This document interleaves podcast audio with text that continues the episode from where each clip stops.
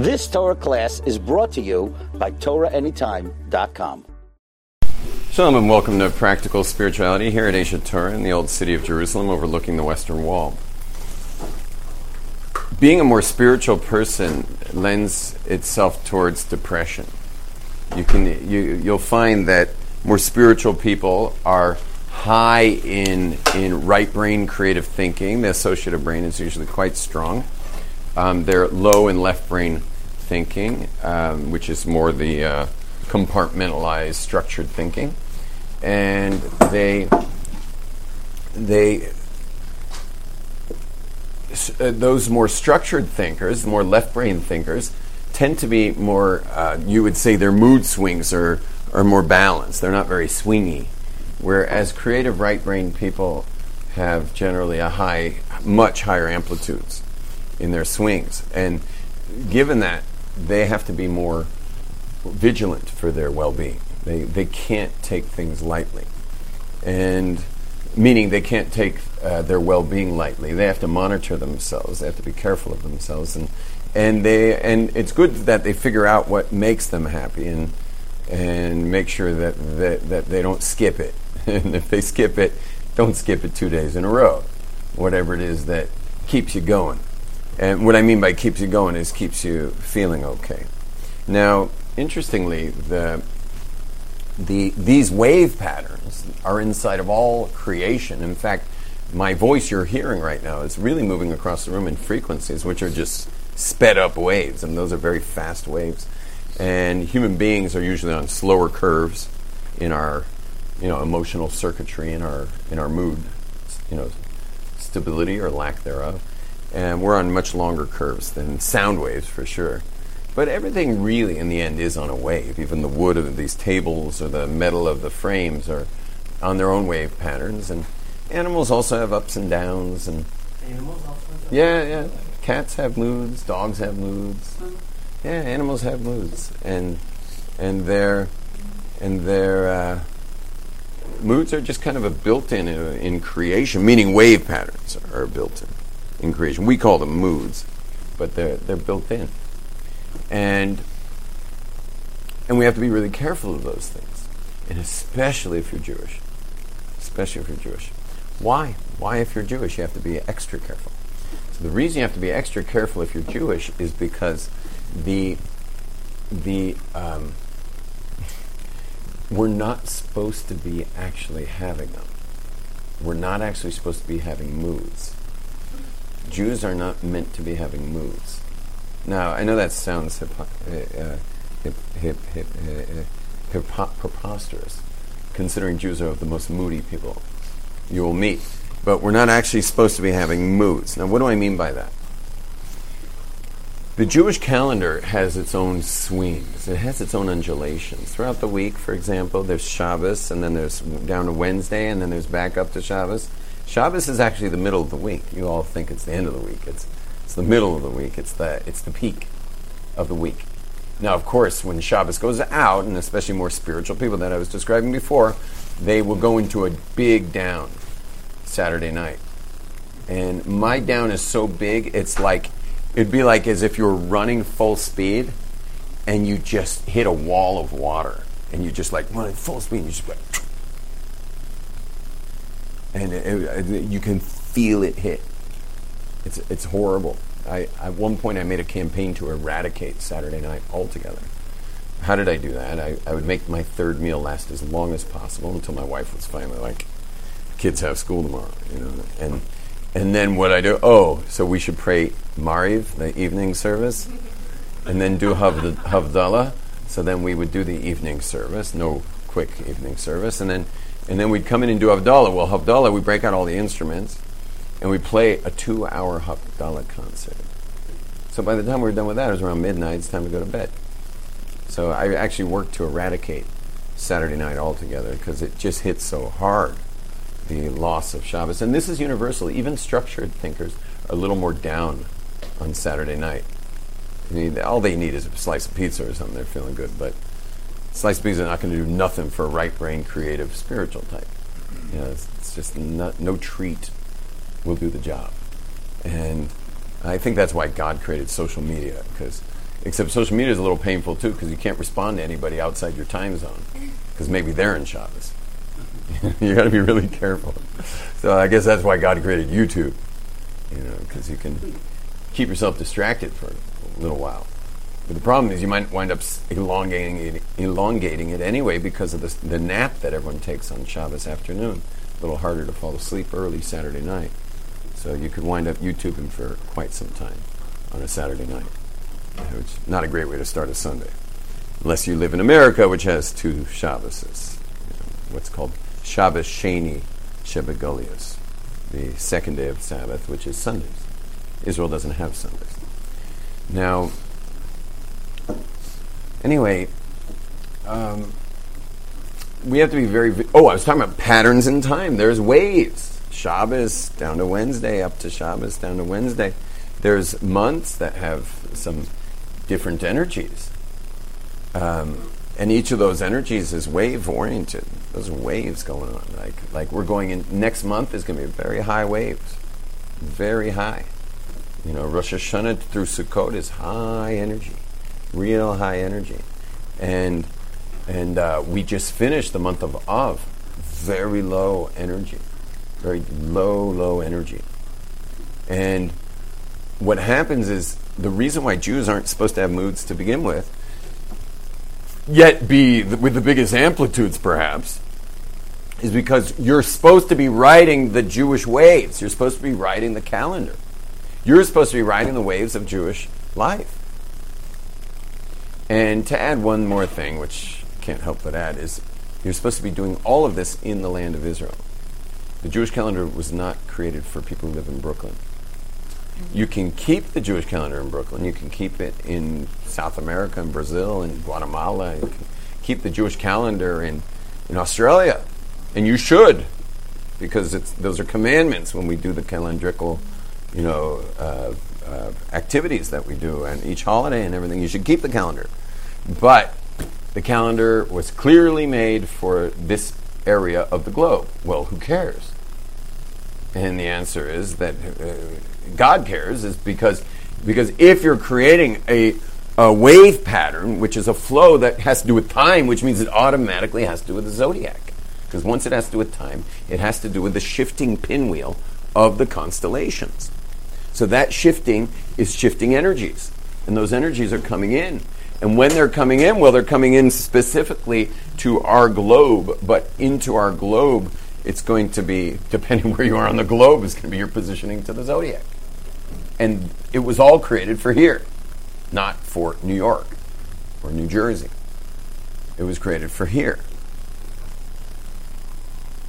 And so while, while being in the land of Israel, aligning yourself with that particular holiday, now the zodiac energies that come through on that holiday can flow.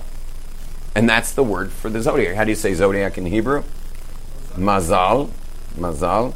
And, how, and what does the word zal mean? The root of the word is zal. Mazal is the causing of the flow, meaning the flow comes through the mazalot, through the mazalot, the mazalos. And what's the word zal mean? Means flow. Very good. Mazal means flow. That's why when you buy liquid soap in Israel, it's called sabon nozlim. Have the word zal there, nozlim, because it's flowing. And the word in Hebrew, the word zal means to flow. And mazal is the causing of the flow. It's where the flow co- comes down through, through these stars. And there's energies. And you got to be aligned with those energies. But, but the ultimate geographical location that the alignment of those energies happen, happens in is the land of Israel. That's where it was created for. And so there's no promises for anyone who lives outside of Israel that they're going to get what I'm about to say. But if you live in the land of Israel, you will get it, except I see a question on my right. Yes, ma'am. So then, like your spiritual low on Motzei Shabbos, would that not be as intense as that? Ah, would the low of, of Saturday night not be as intense? Probably not as intense. I would guess it wouldn't be as intense, although I have interviewed people from outside of Israel, and it's intense. Now, myself, Saturday nights, when I'm outside of Israel, I don't know. I have amnesia because whenever I'm outside of Israel, I, I don't think until I get back. Meaning, the second the plane like flies off, like you can look down, you see Tel Aviv shore there as you fly out. The second it goes out, I, I have this like cable that just goes like, and then like there's some total disconnect until I re-engage, and and by the way, I can still keep the energy going for about two weeks. Used to be years ago. I used to do a lot of Shabbatons, and and the the people in that town would say, "Oh, Rabbi, you should really live here. This is great. Look what you could do for us." And I'm like, "You don't want me living here, man. I would take this place down. You know, my my my my t- deep sea diving tank. I wear two, one for one week, one for the second week if I have to go for two weeks. They're they're done. You know, and a personality like mine will just like tear the world to shreds. You know, I I destroy. I, I'm built to seek and destroy conventional systems of society. You understand? I'm I'm I'm the ultimate rabble rouser of of human convention. I, I don't like it. In fact, I had to spend. There's two areas I I prefer not to go in Jerusalem. One is um, I don't like leaving my little fiddler on the roof shtetl in Nachlot and cross the tracks towards the Black Hatitude side of town, and the uh, it's just loud and to me it's noisy and people aren't very friendly as far as externally. I'm sure if you go in their homes, they're the friendliest people. They'd probably die for you actually, more than anyone on the side of the tracks I live. But but they're uh, whatever. I, I go there, but again, I, I'm on a tank and the tank lasts only so long. And I don't mind being there on Shabbos. And then the, uh, and then, the, but then there was where I was today was in the northwest Jerusalem, which, which I, I guess I was there in the wrong hours, but it was all, it was all, it was like a giant fashion show of long-wigged English-speaking women. And the only reason I went over there was a friend of mine said, "Let's meet and have some bagels." A guy wanted to talk, so so I go over there to have some bagels. It's a bagel place with like 50, about 50 women sitting and about 30 women, not one male in the entire place except behind the counter, which makes you wonder what they're doing there. And, and the, um, and the, I just said, I'm, I'm not even going in that place. Because, as I said, it's social convention that makes, I have total allergy to social convention. And especially when our tribe, when our, our tribe is reduced to fa- to a fashion show,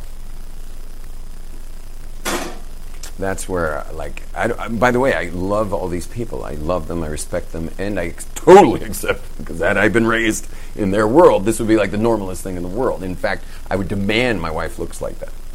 I'm sure if I were raised there. And the the um, but again it's social convention. But here I get particularly agitated because because it's we're, we're, we're, we are tribal people. We're not we're not the people of fashion. We're not the people of style. We're the people of, tr- of, of tradition. And, and we are holding the we are holding the the, the we're, we're, we have, we're raising a banner or a, we're like a li- uh, lighthouse in the fog of history that people maybe can see which way's north and get through the thick of things. And and you know it it bothers me it bothers me because I, I don't sense the truth there. And again you can tell me I'm crazy or zealous or some whacked out balchuva from California but but I, do any of you in this room even raise your hand please if you identify at all with anything I just said. A couple people. He loves Nachla. Baruch Adonai haolam she'akol. If I had it my way, though, we'd all be. If I had it my way, we'd all be wearing like robes right now, and we'd be like, I don't know, probably playing tambourines or something. Just kidding. Now, I should really learn to shut up about this stuff because I don't know whether to speak this way or not because there's uh, I, I'm probably mo- if there's one community that I'm most popular in, it's the one I just spoke about. I'm going to lose my popularity quickly. Which one was that? Yeah, the, it's talking about the, the fashion show one. Now, um,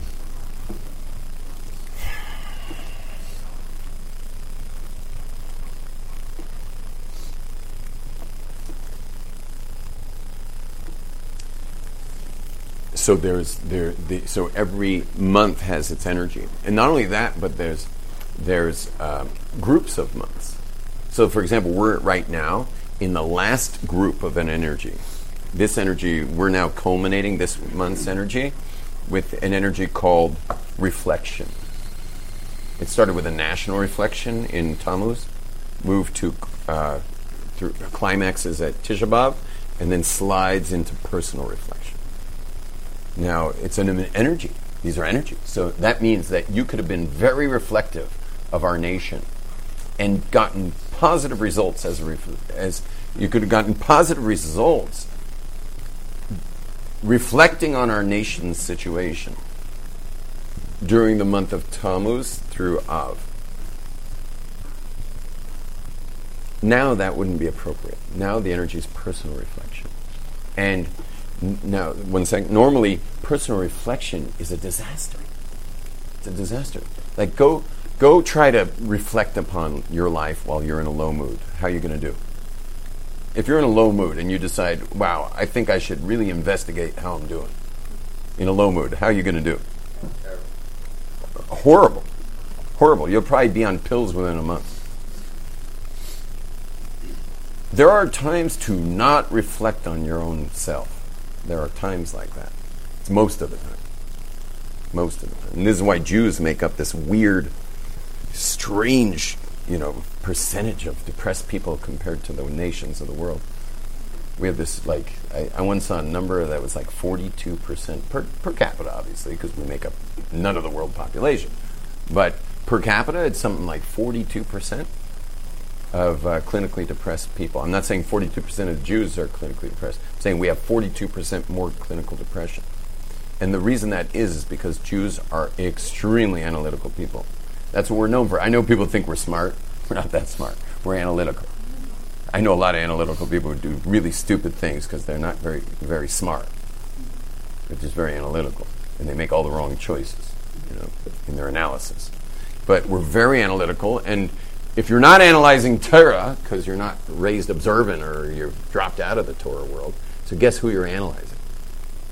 You're analyzing yourself, which is fine in a high mood, but you're not always in a high mood. So when you're in that low mood, you're going to get locked in. You're going to you're going to stay down. You know why you stay down? Because if you try to analyze your life in a low mood, you wind up in something called analysis paralysis. A low mood is not depression, but low mood over time is. And the majority of people who suffer depression, the vast majority, have no chemical issues, and it's and it's it's a crime that doctors prescribe so much medicine to people who are simply overanalyzing at the wrong times. And all they have to do is learn to coast, take their foot off the gas pedal of analysis, and coast, and go easy, and stop analyzing every thought. You don't have to click on every thought. Have you ever seen news scrolling by on a new on a news channel on the internet? You don't have to click on every story. You know, you can let it cruise by. So if you're in a low mood, yeah, it's going to be a horrible day. You're going to have one bad thought after the other, but don't click on those thoughts. You're going to have a non-analysis day, an NAD. Everyone say NAD. Together, NAD. NAD. Say non-analysis day. When you're in a low mood, you have a non-analysis day. And I rarely have to have that, but I just came off of two days, longest I've had in probably two decades. I just had two day non analysis. wow. Not easy. I had to distract myself with everything I possibly could to keep my thoughts from thinking. Now, I was still thinking, but I did not click. Not click. I just quickly bounced. I, I just, I could look at something and give you like a 20 minute dissertation on everything that was wrong with it. And, and why, and why the whole world's going to hell. And, meaning individually, each one of us is like gonna, we're all gonna disintegrate into nothing, you know, and, and You know, and we're all to die of starvation and poverty. You know, like I would have explained it with great detail. Today, I have no idea what I would have been talking about because I'm not in that mood now. But I did not click on one of those thoughts. Every time I had the thought, I moved on to the next horrible thought. But I didn't click on that thought either, and just kept moving. So it was a it was a barrage of terrible thinking. But at least it was not drilling into one thought at a time. Yeah, you can't. Non-analysis day. NAD. And next time that happens, just go NAD. Now, yes. Is there a way to change your mood? Is there a way to change your mood? Yeah. I mean, when you're in the thick of it, not really, but once you're on the other side of the, the real heavy, dense part, yeah, you can do all kinds of cool stuff. A little extra caffeine, a little alcohol, some loud, fun music, dancing helps. Um, sports, you should definitely sweat. Um. What? Meditate. Meditation might be very good, actually, but to re- if you really know what you're doing, because you got to blow your thoughts out totally, like get rid of your thoughts. Meditation would be really the best if you're good at it. If you can really get your brain to shut down, that'd be fabulous. Um, uh, help other people. That's always good. Help other people, meaning you're already a lost cause. So you might as well help somebody. Like, take on someone else for a change. Uh, you're good at that. Much. You just this guy is like he'll he learned this. I watched you learn it, by the way. I watched you learn it. I watched you. You had a major shift in your life. Next thing I knew, was just you were just on what what can I do for others, and then I could tell you. I could watch. I could chart it. How your life went for the better after that. Yeah. Second, you just said, you know what? Forget it. I'm just working on other people's stuff. He did, like before the class, we talking, I was like, it from the base. No, and he goes, can, can you know something about over there? what can I do for you? Right. I mean, this guy would feed cats if he could. You know, like he'll do anything. But he, you discovered that one. I don't know what, how you discovered it or what happened. Do you know what happened that you discovered that? No, I'm not asking you in your personal life. I'm asking where'd you get the idea? Because they, they, in, I read about it in a psychology in a psychology paper that was written about depression. thinking progress. And I just played that book and all year to myself every year. Every night going to bed, every night morning waking up. Think and Grow Rich. He played it going to bed for three years straight. And what? Nothing matters except give. And then I came to age. Nothing matters Just except like give. Totally parallel that. Mm, no, that's all right. And then Aish paralleled I, I, that. I said exactly right. Okay, beautiful. Um, what's your name? Time. Yitzhak, you had a question?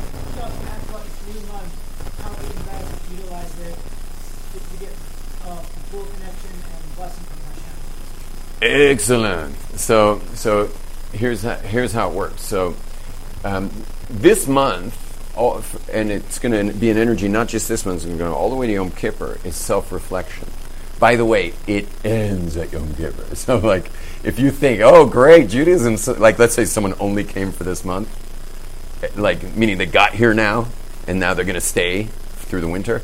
They're going to leave Yom Kippur thinking, oh, we're really at the climax of this self-reflection. I guess we're going to keep going. We're not. Okay, we're going to dance like idiots for a week straight on Sukkot to live music while drinking copious amounts of alcohol. Okay, thinking's over now. No more thinking for quite some period of time. Now, so so the answer to your question, Yitzchak, is the best way to utilize this time is self-reflection. Unless you're in a low mood, which I was. So I, I lost two days of the month because then in a low mood, forget about it. But self-reflection is the name of the game right now. And I just want to mention for those of you who love self-reflection, anyone here into self-reflection? Some of you are into it. Okay. I don't envy you, by the way. I'm into it too, and it's generally a disaster. But but there there is there are propitious times for self-reflection, and I'll list them right now for those who want to get the list. So the list are Friday afternoon, after afternoon before Shabbat, not including. Do not go into Shabbat working on yourself. Shabbat is not that time. Shabbat is total meditation on the Creator. We disappear and we become one with God throughout Shabbat. But Friday afternoon is an excellent time for, for that. Another time is um, the day before Rosh Chodesh. The day before the new month is a very good time. Another time is right before you go to bed, but not including when you're in bed. Uh, for those who really ruminate, don't go to bed ruminating. So sit on the edge of your bed, work it all out, and then lay down. But so that's right before you go to bed at night, and not including in bed. And and there's another time. Oh, during the whole search for chametz. The search for chametz is a good time for self-reflection because you know we're searching out the ego because the chametz is the leaven bread. It's the rising agent in bread, and and it's the rising ego of human beings, and it's a good time to search and destroy the the ego. And uh, and then there's um, the next one's more kabbalistic. So unless you're in my classes where I talk a lot about it uh, during that time of year, or you've developed. I chose an interesting day to wear Crocs. A whole cup. No, that's fine. No, no, I don't clean up water because it's like a humidifier. It just kind of rises. Yeah, I like the extra moisture in the air. Yeah, it's just going to evaporate.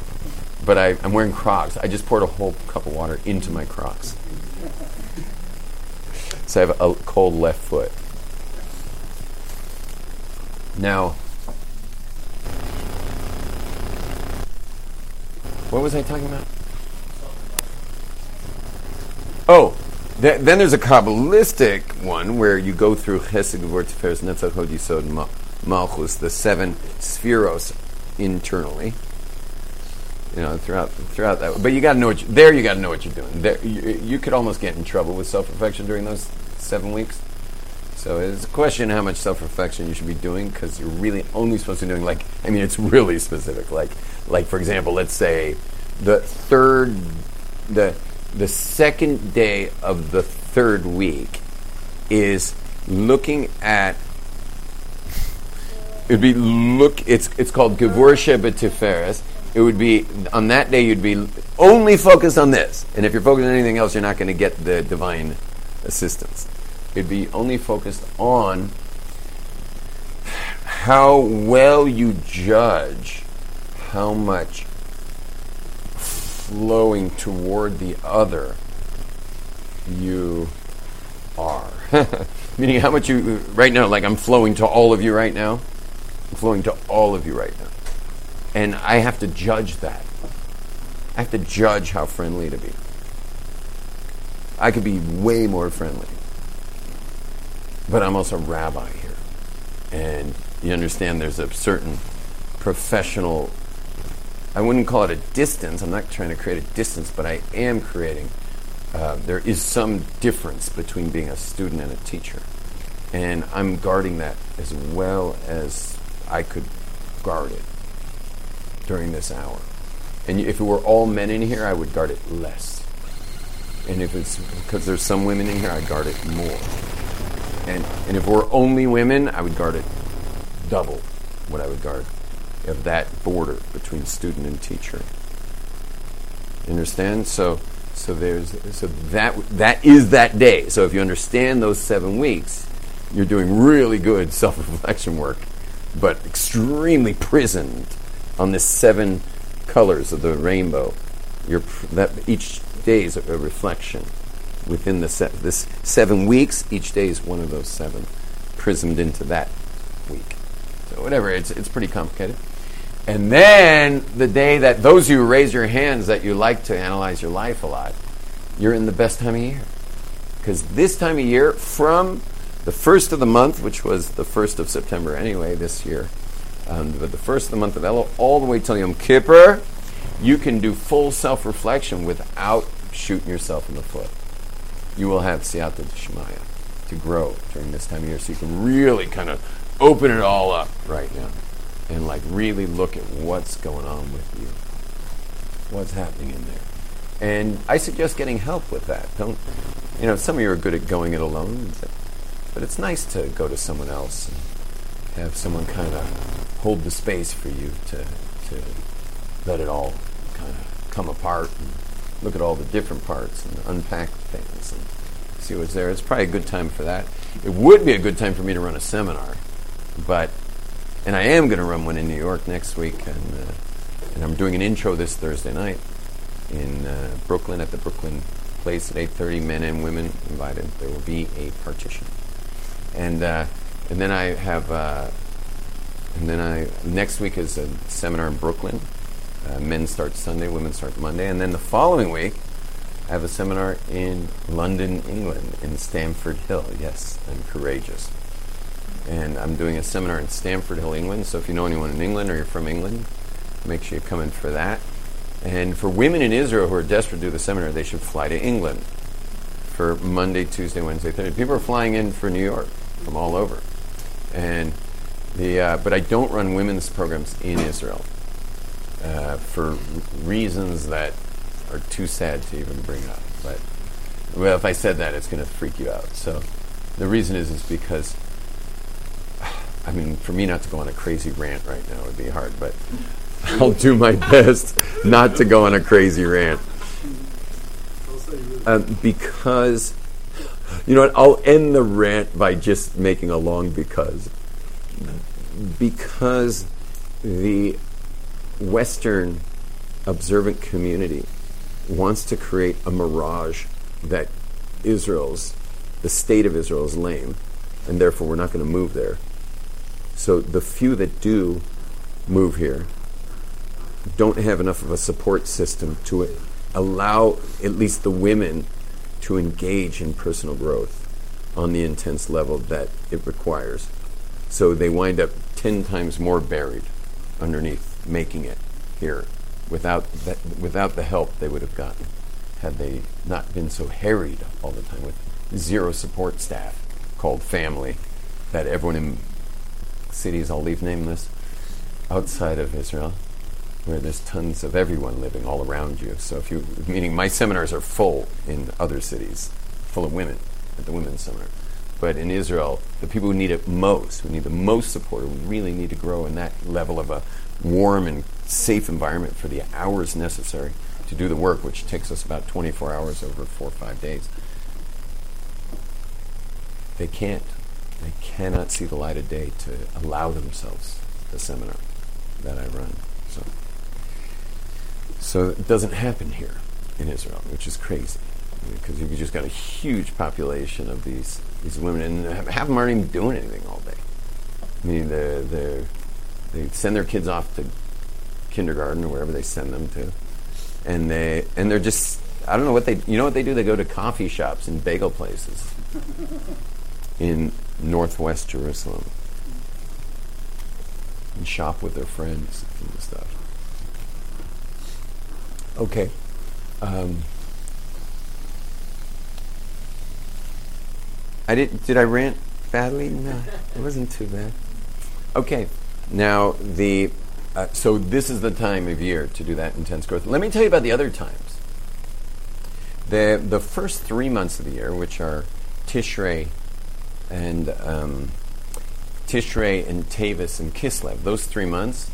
Maybe I'll put it on the board for you.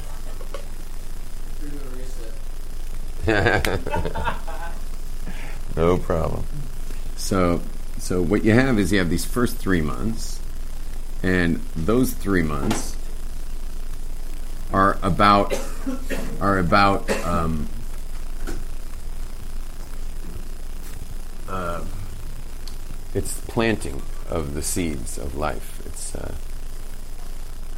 yeah. Well, the second three are potential. The third three are actualize, actualization, and the last three are reflection. So the planting is called the what? Yeah, but the, the, the English word of it.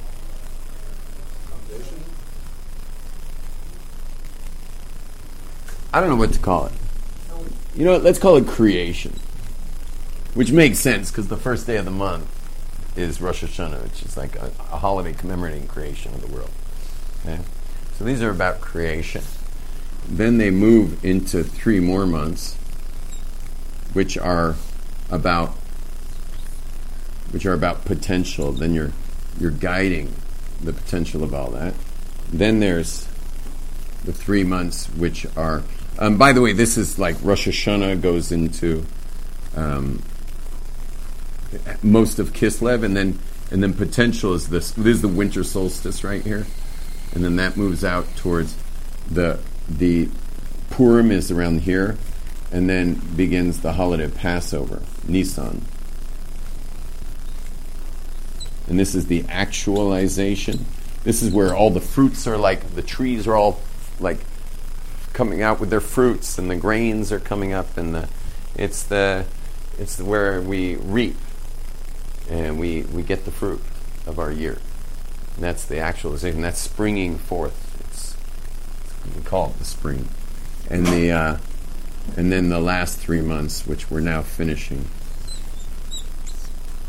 are called the reflection.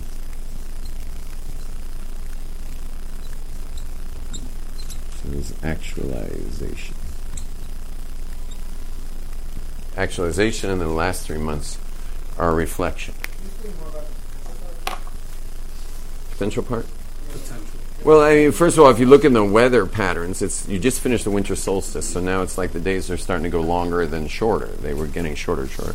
Now they're getting longer and longer, but still the dead of winter. You're not like it's Hanukkah, you know. What? Right. So, so in that time, you are you're basically. Oh, I remember the first three months. The first three months are called protection because you don't just here the seeds have already taken root. Here they could get washed away easily. So you got to protect them. It's getting colder it's getting rainier. And now and darker. Here it's starting to get light again the winter's turning its corner.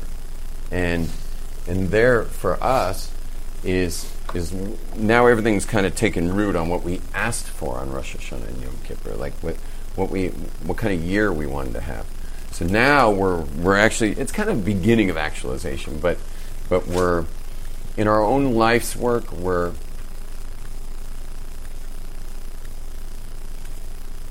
we're like we're really formulating ourselves in what we're what we're doing. And you know like this would be later stages of R&D in if you were let's say going to go out and work so this would be later planning stages and all that. and, and I mean this is true planning here, but this is this is now, you know, here we're already like guiding things of how we're going to come out. You'd be make, you know, you'd be kind of rolling rolling out the the, the plan now. Uh, but then by by the time you get to spring to Nissan, now you're you're doing it. You're you're actually in, totally in, involved. It's you're, you're out of the.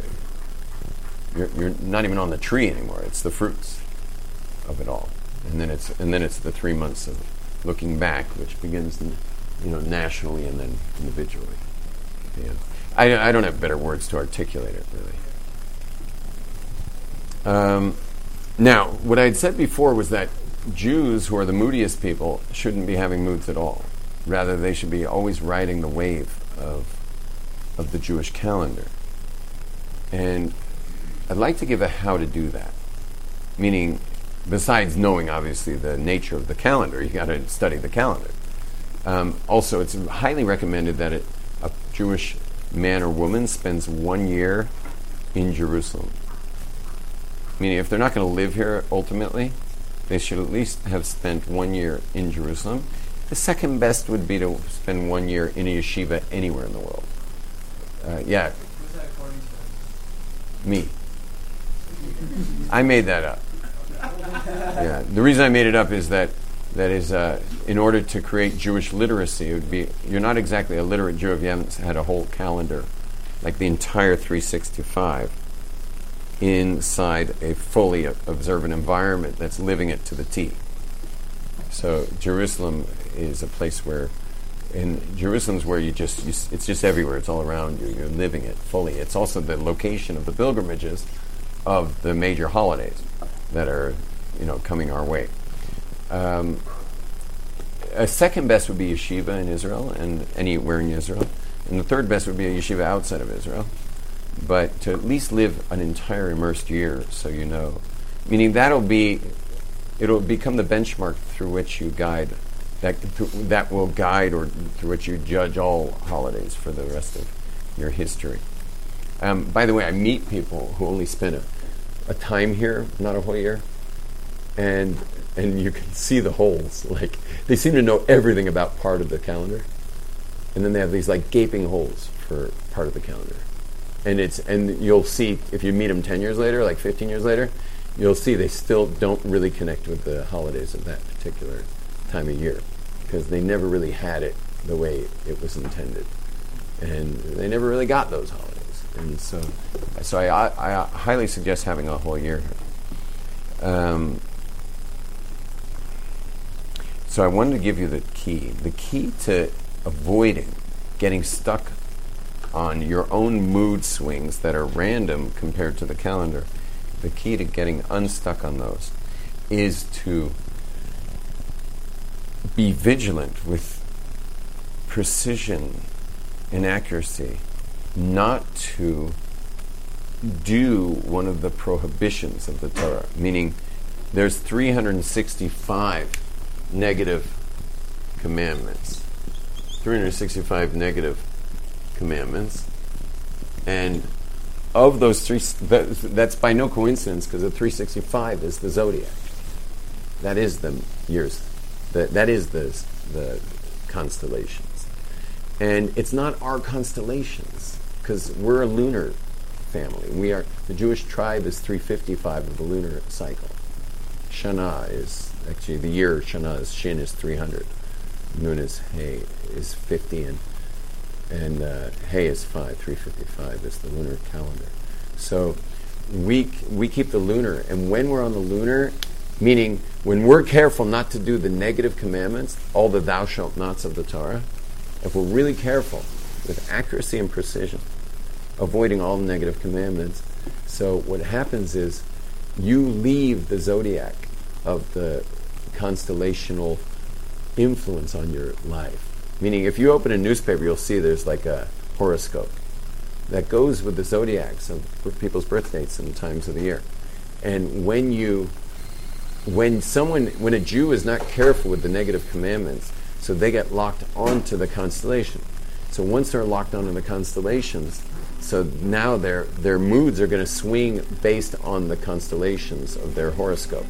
When a Jew is avoiding the negative commandments with accuracy and precision, so then they they actually break out of the influence of the zodiac and they move into the Jewish calendar, which I spoke about the weeks, the months, the years, and each energy.